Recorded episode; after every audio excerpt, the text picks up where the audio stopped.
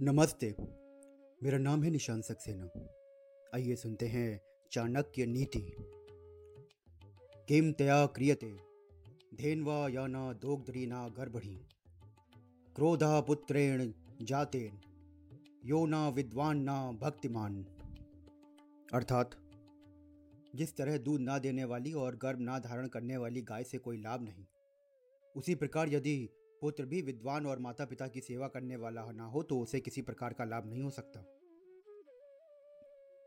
कोई भी व्यक्ति ऐसी गाय को पालना पसंद नहीं करेगा, जो ना तो दूध देती हो, ना ही गर्भ धारण करने के योग्य हो। इसी प्रकार, ऐसे पुत्र से भी कोई लाभ नहीं, जो ना तो पढ़ा लिखा हो और ना ही माता पिता की सेवा करता हो। धन्यवाद।